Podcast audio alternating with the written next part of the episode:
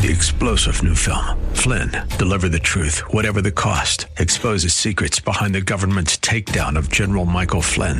Flynn knew what the intel world had been up to. He ordered the first audit of the use of contractors. This set off alarm bells. He told the truth. He was the most dangerous person for Donald Trump to hire. They had to get rid of Flynn. Flynn, deliver the truth, whatever the cost. Available now. Watch it today. Go to salemnow.com. Salemnow.com. Welcome to The Advocate with your host, Nick Phillips. And now, here's your host, Nick Phillips. Good evening, Cleveland. Nick Phillips with you with another edition of The Advocate. And uh, again, we're talking about coronavirus. I'm thinking of saturating our entire lives with uh, an issue in every facet of our lives. But tonight, we're, we're very pleased to have with us again a returning guest from the Cuyahoga County Board of Health, Kevin Brennan. Kevin, thank you for joining us. Sure, Nick. Thank you for having me. Uh, can you tell us again your position at the Board of Health? Yes, I am the communications officer at the Board of Health. So a large part of what I do involves um, media response strategy, uh, website, uh, of course, our press briefings, and obviously, um, you know, interacting with uh, people in terms of education for COVID nineteen. And and what's a good thing is that uh, you really, I think, from my perspective, you know everything that's going on at the Board of Health because you need to know because you have to respond to all these questions like we're going to have for you tonight. Uh, the COVID 19, of course, that's been dominating the news, dominating our lives. Um, and especially for us here in Northeast Ohio, Cuyahoga County uh, is where we live, and we want to know what's going on with COVID 19. How are we doing today? And I want to let everyone know we're recording this on uh, Wednesday, so this is not Sunday night, but a few days earlier, things might change between Wednesday and Sunday. But right now, how are things going? Well, right now, our current numbers, we have 6,491 cases as of last night.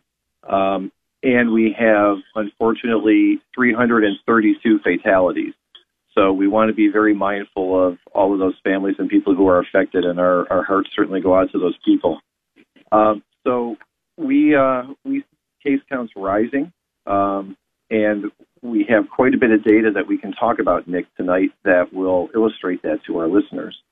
Um, but we are certainly what we feel at the Board of Health is we are still in the first wave of COVID, even though this is coming back again. We don't feel that it has left us at all, and this is largely an extension of uh, you know its presence and, and our behavior in, in dealing with it. So, uh, unfortunately, as I say, our, our case counts and our uh, fatalities uh, continue to rise. When we talk about first wave and the way this has been so persistent over these months, uh, when when we earlier heard about first wave and a second wave, we're talking about uh, the flattening out and essentially the uh, possible partial eradication of it during the summertime, and then a fall wave coming back with the uh, flu virus.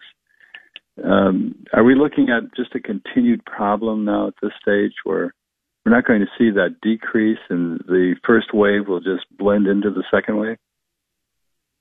We think so. Uh, and as you can imagine, those of us in public health, we have great concern for the time later this fall and winter when we will possibly see uh, flu and COVID and cold season all come together. So, uh, you know, we've got a we've got a lot of concerns going forward. You know, as we're we're looking at what what's happening now with COVID, Joe, all of us listening have been involved with this now since March, when we were locked down and uh, trying to control our behaviors. Are, are the basic rules still the same? And is there any hope that that's going to bring the numbers down if people all start consciously and conscientiously distancing, wearing masks, and washing and that kind of thing? Is that still a useful thing to do? Absolutely. Um, I, I think what we in public health are seeing, and this is certainly anecdotal, um, so you know we we're just taking it for for what we see. Um, but we in Cuyahoga County, we had a downward trend, a considerable downward trend in our weekly case counts uh, as recently as the end of May, and now since that time we have our case counts have gone up probably about 90% since that time. And a large part of what we see is that uh, we feel a lot of the people in the public have either decided not to wear masks or maybe have relaxed their uh, intent to do so with the coming of the warm weather and with more things opening up and as people try to get back to engaging in activities that they uh, participated in prior to the pandemic. Um, so I think what we would advise is those pillars that we see are certainly wearing a facial covering, social distancing, um, making sure that your your hands are clean as much as possible, and then making sure that the highly touched surfaces are cleaned and disinfected regularly. So what, what's happening? These, these are not new pillars. These are things that we've known from the beginning.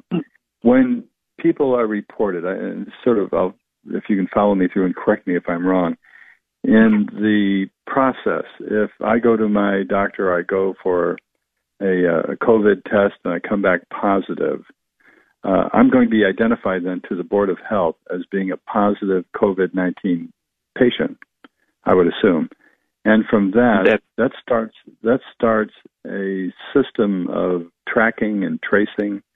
Uh, is that correct? That is correct.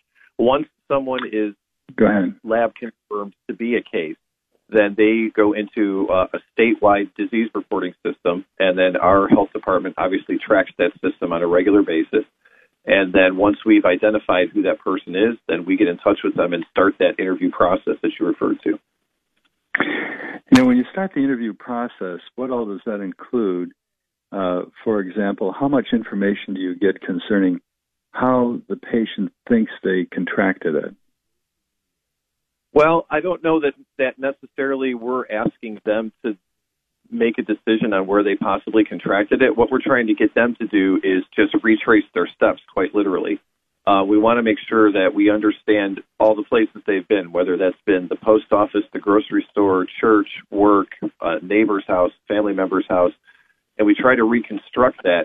And a large part of what determines whether someone has been what we would call exposed is uh, the amount of time that you spend with somebody. First of all, we're talking about you being with somebody who is a, a lab confirmed or probable case, uh, and whether they're asymptomatic or symptomatic. And also, we're talking about the amount of time that you spend with them. So it's within six feet, right? So we want to make sure that we understand the social distancing. So if you're within six feet of someone um, and you spent more than 10 to 15 minutes with them, um, particularly without a mask, then you stand a great chance for, for being exposed, given that that person is either, uh, you know, has been, as I say, a lab confirmed case. You know, there, there's a, a, whole lot of uh, discussion going on and debate, I think, and now it's a good time to get a good medical opinion of it, a science opinion, about people who are asymptomatic and later become symptomatic. When someone uh, is infected but not yet showing symptoms. And I would assume that the virus is still incubating or building in the body. Uh, how accurate is it to say that there's a point in time before they show symptoms that they are casting off viruses and they are infectious and they don't even know it?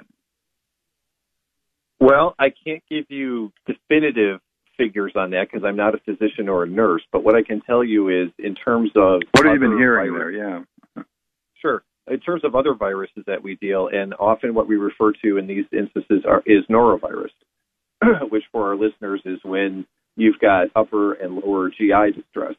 Um, and it can continue for as short a period of time as 24 hours or as long as a week or more. Uh, but that virus tends to mutate and act differently in people. And then um, with with that virus, it's estimated that 30 to 40 percent of people can be asymptomatic. And we're seeing, pardon me, we're seeing the same thing with COVID 19. Uh, the estimate is that three to four out of every 10 people who have it could be asymptomatic. And because you're asymptomatic, it certainly, as you mentioned, it doesn't preclude you from becoming symptomatic at one point. So the total, the span of the incubation period generally for COVID 19 is two to 14 days. So we've seen people become tested uh, with no symptoms and become ill the next day. We've seen people become tested and never develop symptoms.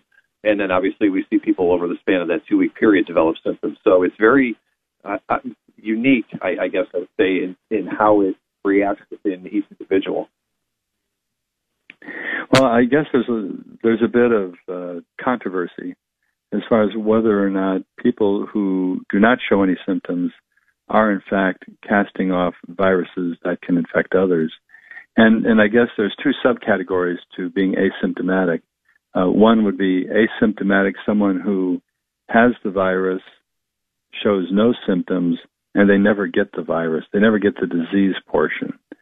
On the other hand, I would call the asymptomatic people as being uh, pre-symptomatic. You know, they're ultimately going to get symptoms, but they're not there yet. The body is still building up the viral load that's going to overwhelm the natural defensive system of the body. And for those people, do, do we have an idea of how many days before they show symptoms that they're probably casting off viruses? Well, I'll tell you, I can refer back one more time to noroviruses that we know even if someone is asymptomatic, they are what we call shedding. And that then that's why we recommend if you know that you have norovirus or you're living in a household with somebody who has it, um, right, that you're not the one that prepares food, right? You're trying not to, to interact with people who may be susceptible, and we have that same advice for COVID.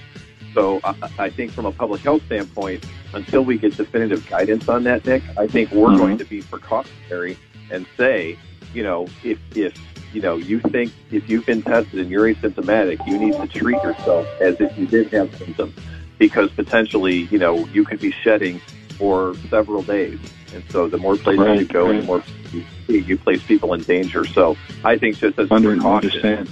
You know, oh, good. Well, we're, we're talking. We're talking to Kevin Brennan from the Cuyahoga County Board of Health. We're going to take a short break. We'll be back after these words. You're listening to Nick Phillips here on WHK, The Advocate.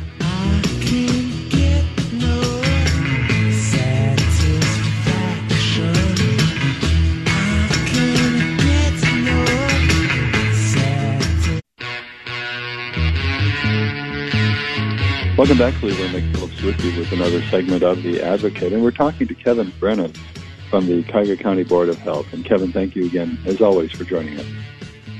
Sure, Nick. Again, thank you for having me.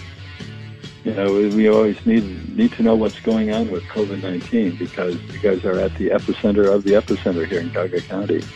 Uh, as we were talking during the last uh, segment, we were talking about the idea of the virus uh, passing from asymptomatic people on to people who don't have it and how infecting that is. Uh, do we have any numbers on, on that, or are we basically basing it on other experiences?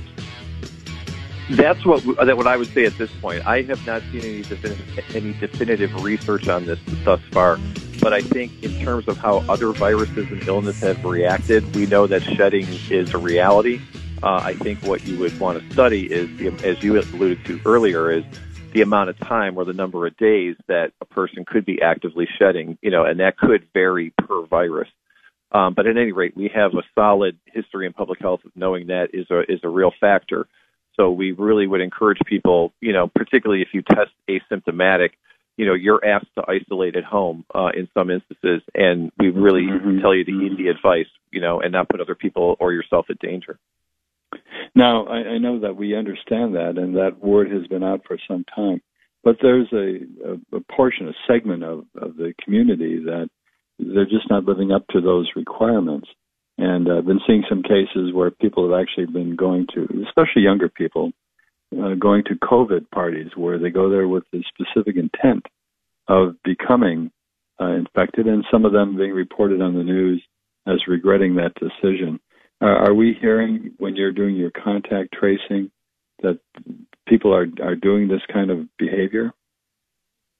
Absolutely. Um, that demographic, um, particularly the 20 to 29 year olds, have become increasingly problematic for us over the last several weeks in terms of comprising a larger portion of our case demographic profile. Uh, so what that means is we group people um, in, in areas of 10 years at a time. And they are now the 20 to 29 year olds, the leading, uh, the, the leader among our, our counts at 21%. So that age group now comprises 21% of all the cases that we have in our Cuyahoga County Board of Health jurisdiction. And when we do contact tracing and we're doing interviewing, uh, we are seeing that people have been at these kind of activities that you're describing. We're also seeing a problem where this age group is not uh, very forthcoming when it comes to contact tracing. You know, um, we appeal to people to work with our contact tracers and our interviewers so that we can gather as much data as possible to protect the person that we're interviewing, obviously, but also anyone else that they may have potentially come in contact with. And so we really would encourage people of that age group or people who know people in that age group who may be positive to try to be forthcoming and let us know because um, we've seen some, as I say, some reluctance among that group to uh, to participate in, fully in contact tracing, and that just becomes more problematic. Uh, I think I think it, what's interesting, Nick, is at the beginning when there was the the presumption that you know the younger people might not be as affected as as largely as the older group was, and that was just based on the surveillance we had at the time. That's that seems to be something that all those people heard, but now as we've moved the needle a little bit and they're becoming a group that's affected, we have not yet penetrated them with this message um, based on their actions here, at least in Cuyahoga County. From the standpoint of what you understand from all that you hear, because you're in, uh, involved in this, obviously uh, immersed in it on a daily basis, you're hearing all of these different inputs. Uh, what what um, basically contributes to the younger people not uh, being forthcoming? Uh, is it anti-government sentiments, anti-science, uh, refusal to accept the the real risks, or and they they generally talk about a disbelief in the reality of this. Uh, how much of that do you think is applying here? Well, uh, you know, I think if we look at it, what have we seen so far? We've seen a lot of older people, unfortunately, pass away, and we've seen a lot of people in congregate living situations passed away. Um, so the younger people have not been as affected, I would say, as a group, just anecdotally, um, in terms of fatalities but they're now being looked at largely as possibly being vectors or mules, right? Taking it to other people, mm-hmm. being asymptomatic and taking it to other people. So the danger is, is very real, you know, we, we feel there. Um, in terms of why they don't, you know, participate or, or react what we would hope would be accordingly, uh, I really don't know. I, don't know what's influencing their individual decisions. Uh, the one thing I could speculate about would be maybe that because they're not you know they don't see their friends becoming ill they don't by and large they don't see their friends dying. Um you know if they're not having anyone in their family who's been affected then they maybe don't believe that it's it's close enough to them. So I, again i'm only speculating but that's that's what i would think possibly part of the invisibility of the whole thing going on and it it doesn't become real until it hits home uh so that's something we all have to watch i know everyone who is playing by the rules and uh, they're fulfilling the requirements of the pillars of protection, being the, the masking and the distancing and those kinds of things. If someone is making the effort to do that and they restrict um, their travels and they stay home most of the time, they avoid large crowds, they wash their hands, they do all these things. How would you describe uh, how they're mitigating their risks to get COVID, even as the numbers are going up around them?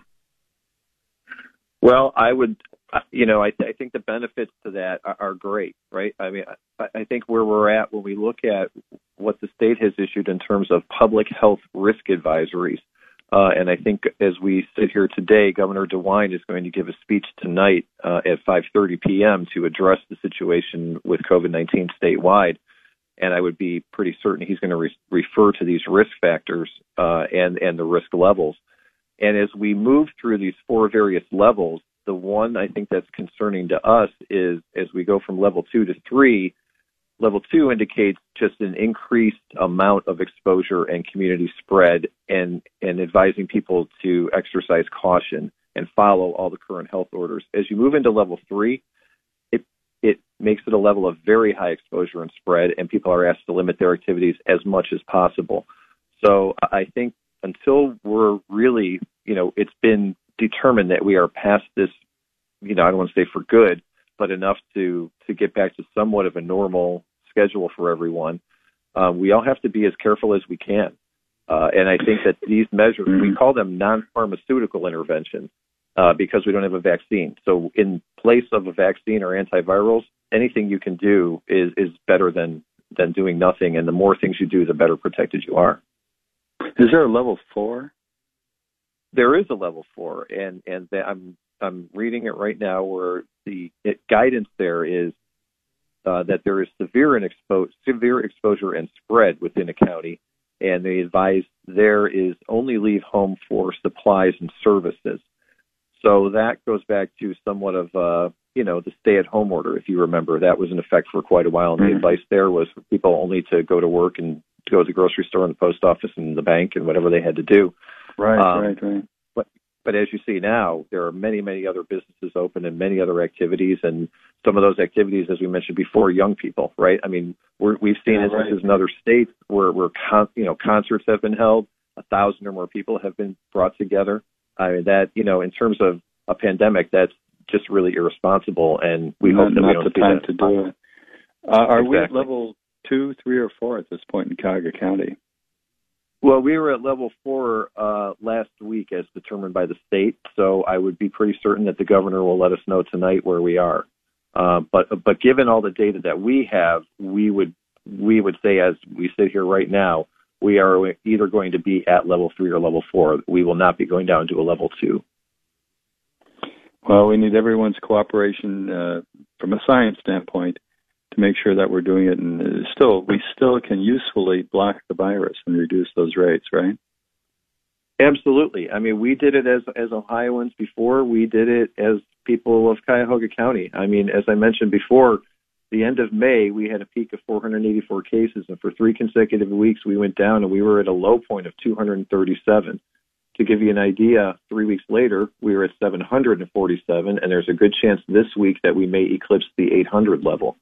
So we are certainly going the wrong direction, but it does show that with a concerted effort, we can bring it down as we did just as recently as a month and a half ago. Well, on that note, we're going to wish us all a lot of luck and a lot of cooperation and support so that uh, you know, this is something that you know, science uh, can help us uh, push back those numbers. And uh, we'll have you back on again to talk about things we hadn't had a chance to talk about. I want to talk about the hotline next time. But uh, anyway, Brian Brennan, thank you so much for joining us tonight and uh, giving us an update here in Cuyahoga County on COVID 19. Thank you, Nick. I appreciate the time. Appreciate your efforts and uh, tell everyone down at the Board of Health we uh, are, are, glad they're out there doing what they're doing. So very good. Well, thank We're going to take a short break. Go ahead. Oh, I was going to say, just thank you very much on, on behalf of myself and my colleagues. We, we appreciate all the support. You got it. Okay, thank you very much. We're going to take a short break. We'll be back after these words. You're listening to Nick Phillips here on WHK, The Advocate. Don't go away.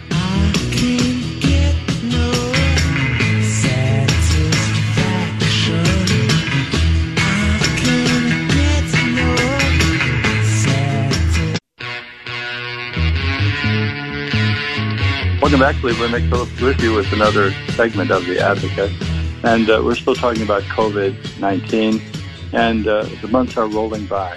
And we have with us again from Columbus, we have State Representative Dave Greenspan. Dave, thank you again so much for joining us.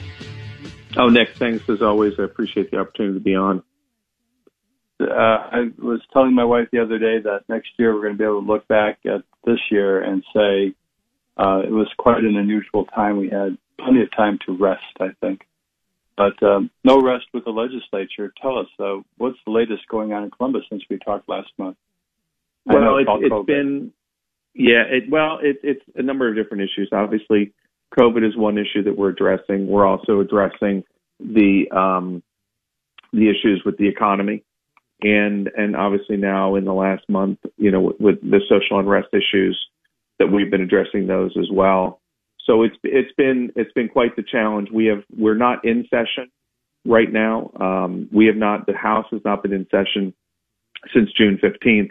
But as I've always said to you, you know, when we talk about what it means to be in session and or on a, a quote unquote recess, there, there's even in, even in a if we can say a more normal year than this one, recess doesn't mean we stop working, and uh, and this is clearly one of those exceptions where, although we may not be in session, it doesn't mean that work isn't being done on, on specifically on those three fronts. But also at the same time, a number of us have have legislative uh, bills that we've been working, and uh, the House is currently scheduled to go back in September for a few weeks and then come back after the, the election in November.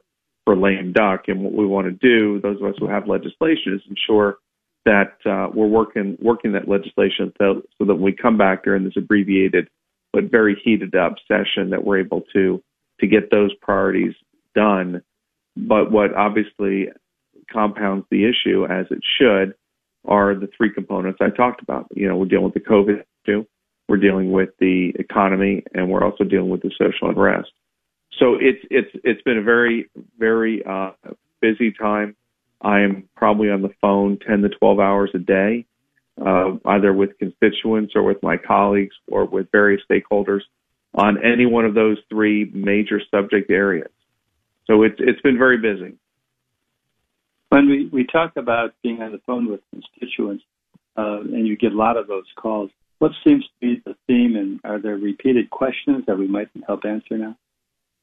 Well, obviously, we were dealing with the unemployment uh, issue that we talked about for a while, and how the system itself was overwhelmed. Yes. You know, not only was it Ohio system that was overwhelmed, it was it was all of the states were in the same situation. No, I'm not saying they were all in a situation where we had you know 16 year old software running a uh, running a system, but the the the volume of cases that we saw here in Ohio, uh, usually we get between three and 400,000 cases a year uh, claims for unemployment. We had about 1.2 million in about five weeks, which completely overwhelmed the system and the resources.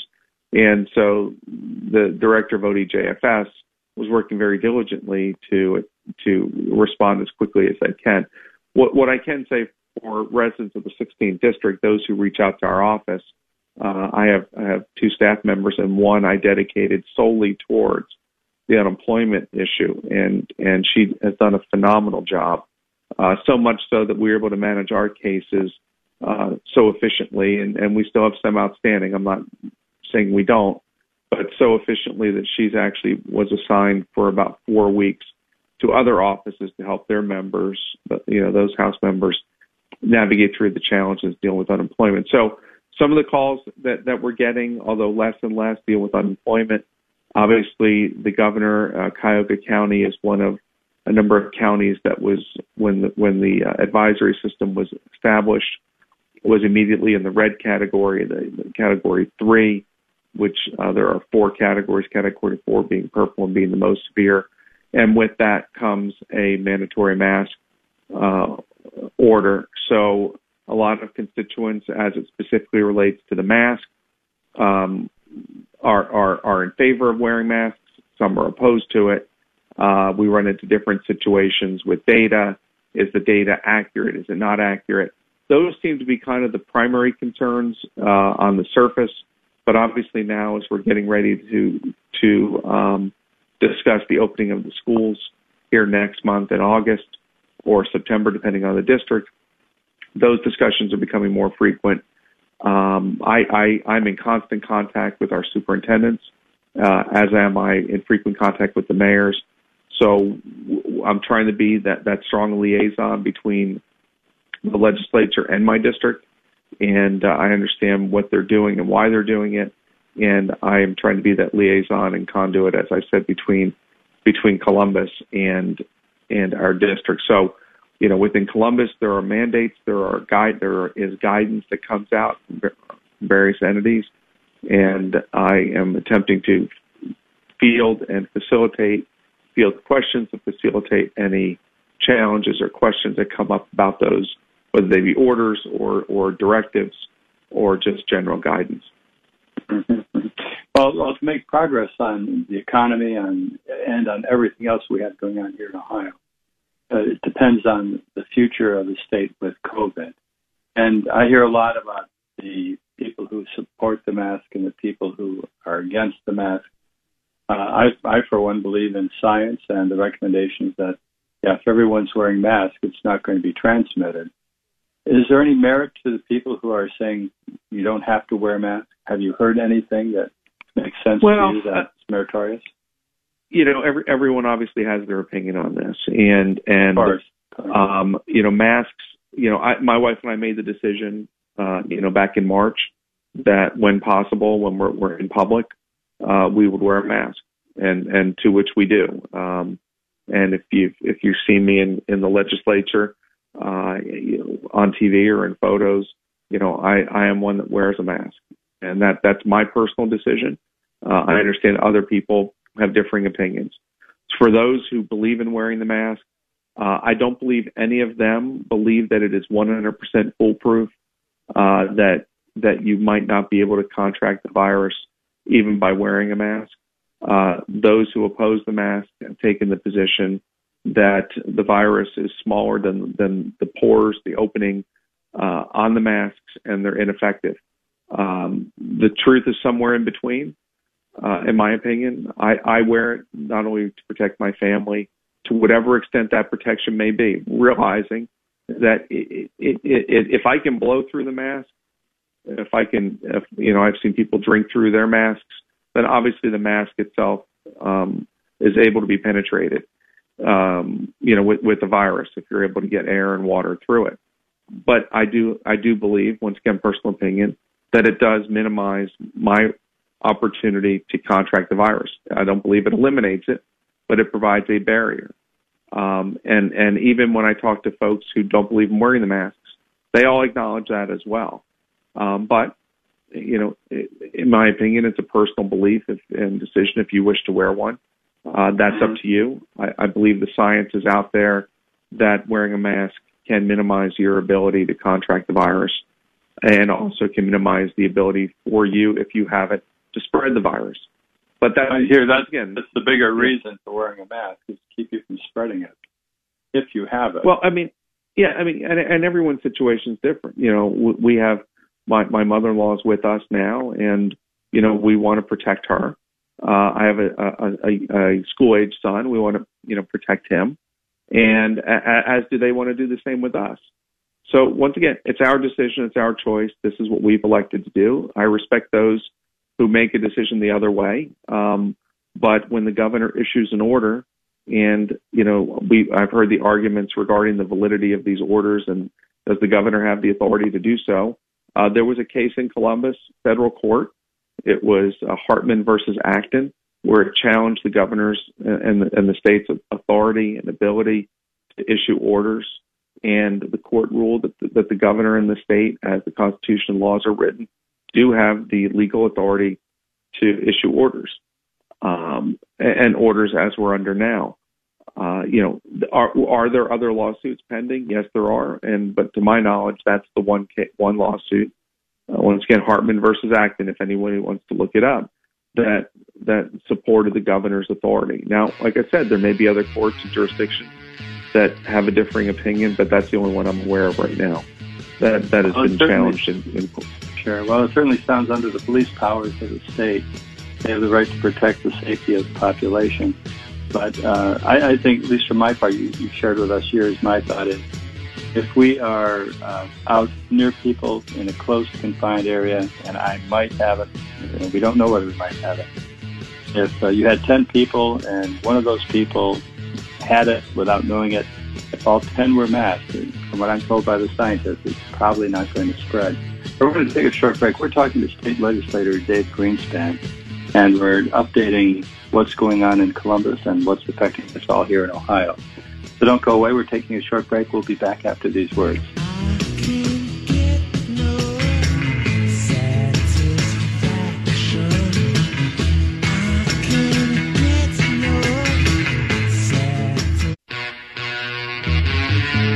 Back, Cleveland. Nick Phillips with you with our final segment of the Advocate. Event. We're talking to State Representative Dave Greenspan about what's going on in Columbus uh, here in July with the COVID pandemic in full swing, and uh, the fact that the government is still functioning. Uh, Dave, thank you for uh, for calling in tonight, and also thank you for your service in Columbus, keeping well, our government going. Thank you. I appreciate that. Appreciate the opportunity. Uh, with the COVID and lockdowns and strange schedules with people working from home and so on, how is it affecting the income tax and the other income sources that bring money into the state government? How's that going now? Yeah, you know, our, obviously, as as you can imagine, our state revenues are down across the board. Um, you know, when when when you know the shutdown order was issued back in March, and people started working from home, and businesses were were at that point um, restricted to you know essential quote unquote essential businesses. That obviously had an impact on the economy, and we talked a little bit about the unemployment uh, system and how that was over you know inundated and overrun with with cases. It just it was never handled to to be able to manage. Uh, since then, we've seen our unemployment rate drop pretty precipitously. Um, you know, I, I believe the governor used this week in his press conference the number that we were at 17.6%. We're now in the 11% range uh, and heading heading down as businesses are calling people back and as people are, are coming off unemployment. We're starting to see, I believe it was seven seven weeks, maybe longer in a row with declining uh, unemployment, initial unemployment claims, which is an encouraging sign, and we're seeing the same thing ha- happen at the federal level. But you know, as far as the the state budget is concerned, obviously, you know, prim- our primary revenue sources come from income tax and sales tax, and uh, both both have been down. And we're looking at uh, over the the second year of this biennium, the second year budget, which we just entered July 1st. You know, the initial projections are we'll have about a two and a half to three billion dollar deficit. And so we're going to be looking to see what we can do. The governor is going to present us with his recommendations, uh, you know, here uh, soon, and we'll be able to address those issues uh, as to how we can aspire. But we have to have a have to have a balanced budget, and so we're going to work towards that effort. Uh, it, you know, and, and get us get the state budget obviously balanced, but at the same time continue to make strides to have Ohioans go back to work. Is there any mechanism to help the state out with the state uh, borrowing money in case we run out of money and it's unsafe to uh, cut our budget below certain limits? You know, that's a great question. I'd have to I'd have to research that. You mean if, if we just if our revenue just goes falls totally off a cliff, are we and we have to provide essential services? Uh, I don't know. I don't know the answer to that question. I do know that specifically for unemployment, uh, we owe the federal government about three billion dollars right now in unemployment because we of the amount of unemployment that we've paid out. Uh, we knew that the state unemployment fund was deficient uh, prior to COVID, but nobody could have envisioned the amount of demand uh, on the system itself. This is this is unprecedented, as we've heard many times. So um, we we will continue to monitor revenue. We get reports frequently. The governor gets reports frequently on both inflows and outflows of cash. Uh, the state is a cash basis entity. Uh, it's not an accrual basis system. So what we what we get in is is what we're able to spend, and we will monitor that system closely. You mentioned uh, earlier that one of the uh, ideas and one of the themes I keep coming in is beside uh, COVID and the economy are, are basically social unrest issues. What kind of social unrest issues actually make it to your desk in the, in the state government? Yeah. well, I mean, obviously, as you can imagine, you know, with what happened in Minneapolis and what has what has united the the, the, the discussion across the country as it relates to to, to social issues, uh, racial issues, and and obviously we are dealing with that at the state level. Um, one of the areas that I am actively involved in is the House has formed a professional police practices task force, and that's chaired by by Representatives uh, Plummer and Abrams. Representative Plummer is the retired um, Montgomery County Sheriff. Uh, he actually retired in order to take the position as state representative. And Representative Abrams is a former, uh, she's a former Cincinnati police officer. So what we're doing uh, insofar as law enforcement, which is one of the major issues we keep hearing throughout the country, is is having stakeholder meetings across the state. I had the chair meeting last week uh, with stakeholders from Northeast Ohio. We had a meeting uh, this week with Northwest Ohio, Toledo area folks. We've met with Central and Southwest Ohio uh, stakeholders as to what we can do to to to reform our law enforcement practices uh, here in Ohio. I can tell you none of them revolve around the discussion of defunding anything. As a matter of fact, if anything, we are trying to provide uh, additional resources to law enforcement, whether it be training, whether it be enhanced background checks and screening, whether it be professional licensure, uh, a whole host of other issues in order to ensure that our law enforcement community uh, are are the most professional community in the country and that will require us to provide uh, them with the tools and resources to be successful. Uh, and so that is something that, that I've been working on this summer as well. So do, do we, we, are, have we are a question. I have a question on that point. Uh, do we have some phase where we're assessing and evaluating what are the problems that we're having that need correction? Well, so so it, there's a House bill, House Bill 703, which has been introduced. It's it's what we refer, we refer to as a placeholder bill. This one has a number of items in it that we're going to be amending, and they they revolve around various issues in law enforcement. One of one of the main issues that we're focusing on is licensure of police officers. Um, and you know, in Ohio, you have to have a license in order to to engage in many business activities, whether it be a, a doctor, a lawyer, a CPA, a hairdresser, a barber, but there's no licensure licensure required for law enforcement. So we're looking to create a law enforcement license that in order for a law enforcement officer to be engaged in that endeavor, mm. they have to maintain their license. And what we find is is that we have officers who um, the, now we're talking about the, the very small percentage of, of, of, of I would classify them as, possibly bad officers or officers whose judgment may be may be challenged at times, uh, who will leave one force for another. They'll they'll retire in lieu of termination, and um, right now they freely do that. There are no background checks that are that are required. Uh, there's very little communication between departments, and what we're looking to do is create a database whereby uh, hiring hiring individuals, whether it be the chiefs or whomever, of one department can go into a database and get a background understanding of the individual from uh, that's been managed in this database.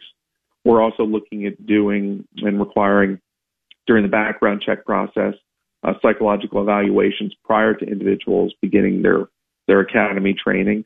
We're also looking at at, at background evaluations into individuals' character social media, um, you know, various aspects to ensure that folks who are entering the law enforcement profession don't have any bias coming in towards any ethnicity, any type of uh, bias of any kind.